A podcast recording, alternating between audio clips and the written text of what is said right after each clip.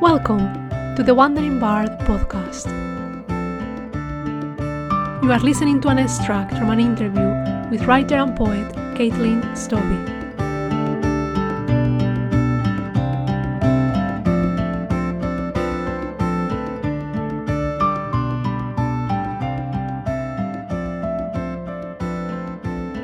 So, the process of securing a book contract is quite different when you're looking at a monograph versus a poetry collection. And I started the process really with the monograph. That began with me approaching one publisher that I, I'd read a lot of their books that they'd published, and I thought that a book based on my thesis would be a great fit. And we kind of had a back and forth conversation because I had a certain series in mind. And it became apparent that they actually weren't interested in literary studies they wanted philosophy more you know continental philosophy. So that didn't really pan out but i think that's that's a good illustration of why you should not be scared of having an informal chat with people before drawing up a whole proposal because for a monograph you need to write quite a lengthy justification for why this should be a book the kind of audiences you'll be targeting. You need to be thinking about the title how it's going to be different from your thesis. So those are all questions that you really need to sit down and think about. But just because there's a lot of paperwork it doesn't mean you can't talk with people. It was great to talk with my mentors about it as well, which led me then to submitting to Bloomsbury Academic, and that's um, the publisher who have taken it up for their series on the medical and health humanities. That was really a dream because the medical humanities have always been of interest to me, and it's really exciting to be involved in a series that's going to be leading the conversation i think. A lot of the the other titles that i've seen so far are really exciting. But in terms of the process you submit your proposal that then gets reviewed by um, the editorial board. They will then if they are interested in the idea send it out to reviewers and those reviewers will give you comments on the proposal bearing in mind that they haven't seen the whole book. You will have the kind of outline and and hopefully most of the, the manuscript already written but they will only see a sample chapter. So it's important to think about what is best representative of that monograph before you send anything out.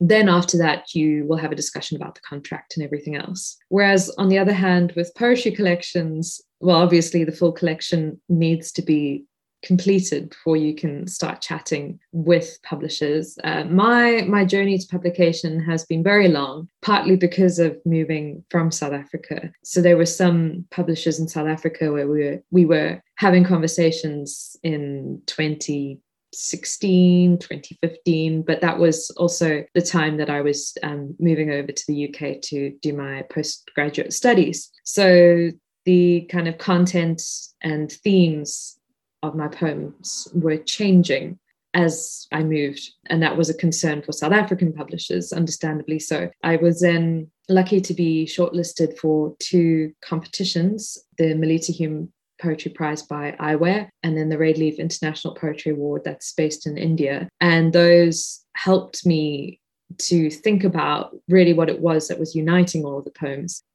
I then spent a few years doing the PhD, so that that kind of also slowed down the process. But I think the comments from the judges of those competitions combined with speaking with other poets at Leeds, colleagues that I've met over the years, for example, in Glasgow, who've read drafts of the manuscript, that really helped me to think what it was that was uniting all of the poems. And again, it, it doesn't hurt to talk with people who you've met and admire. Verve Poetry Press, I had seen one of their poets, Genevieve Carver, uh, performing at Ilkley Literature Festival in 2019. And I remember sitting on the bus home afterwards thinking, wow, that was that was amazing.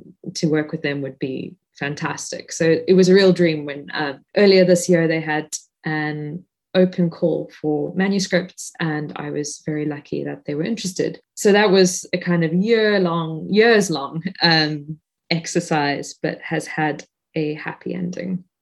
On the kind of topic of, of long projects or, or ongoing projects, another thing that I've been working on is a collaboration with scientists on the Leeds Creative Labs. And we're actually still working together and hoping to continue after I moved to Oxford. But that started in 2019. And over the last two years, we've been writing poems together well, I've been writing poems in response to their research. And as you can imagine, the pandemic meant that a lot of the plans we had have been postponed.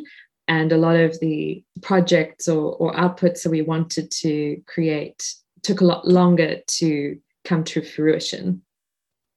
I find that the time spent on admin, whether that's getting in touch with editorial boards about something or a list of publications that I, I want to submit to and, and thinking, who have I submitted to? Who do I want to submit to? These kinds of things end up taking time during the work week and then it gets to the end of the week and I feel a bit run down from all of that. That can happen sometimes, but also it's a nice distraction sometimes from actual work to just have a look at which publications are open on, open on Twitter and, you know, have a little browse, think, oh, I'd like to submit to those people.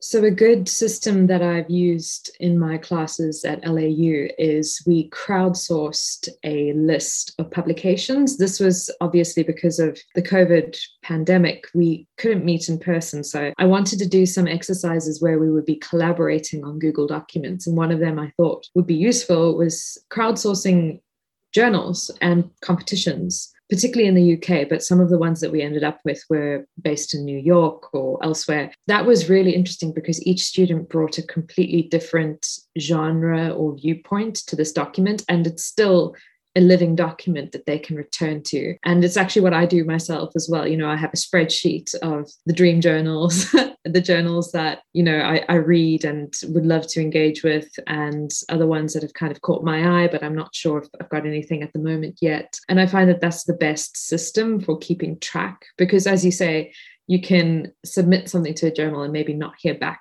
for two months, three months, six months. Uh, so it's nice to have a bit of order when you're submitting things.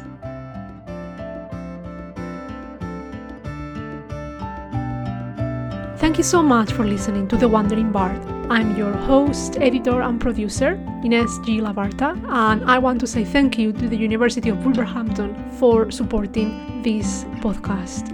Our theme music is titled Wanderers and it's by composer Dana Boulay. Please feel free to reach out to us with any comments, any ideas. Please follow us on social media and leave us a good rating on whichever app you've used to listen to this episode. Thank you so much for being there and see you next time.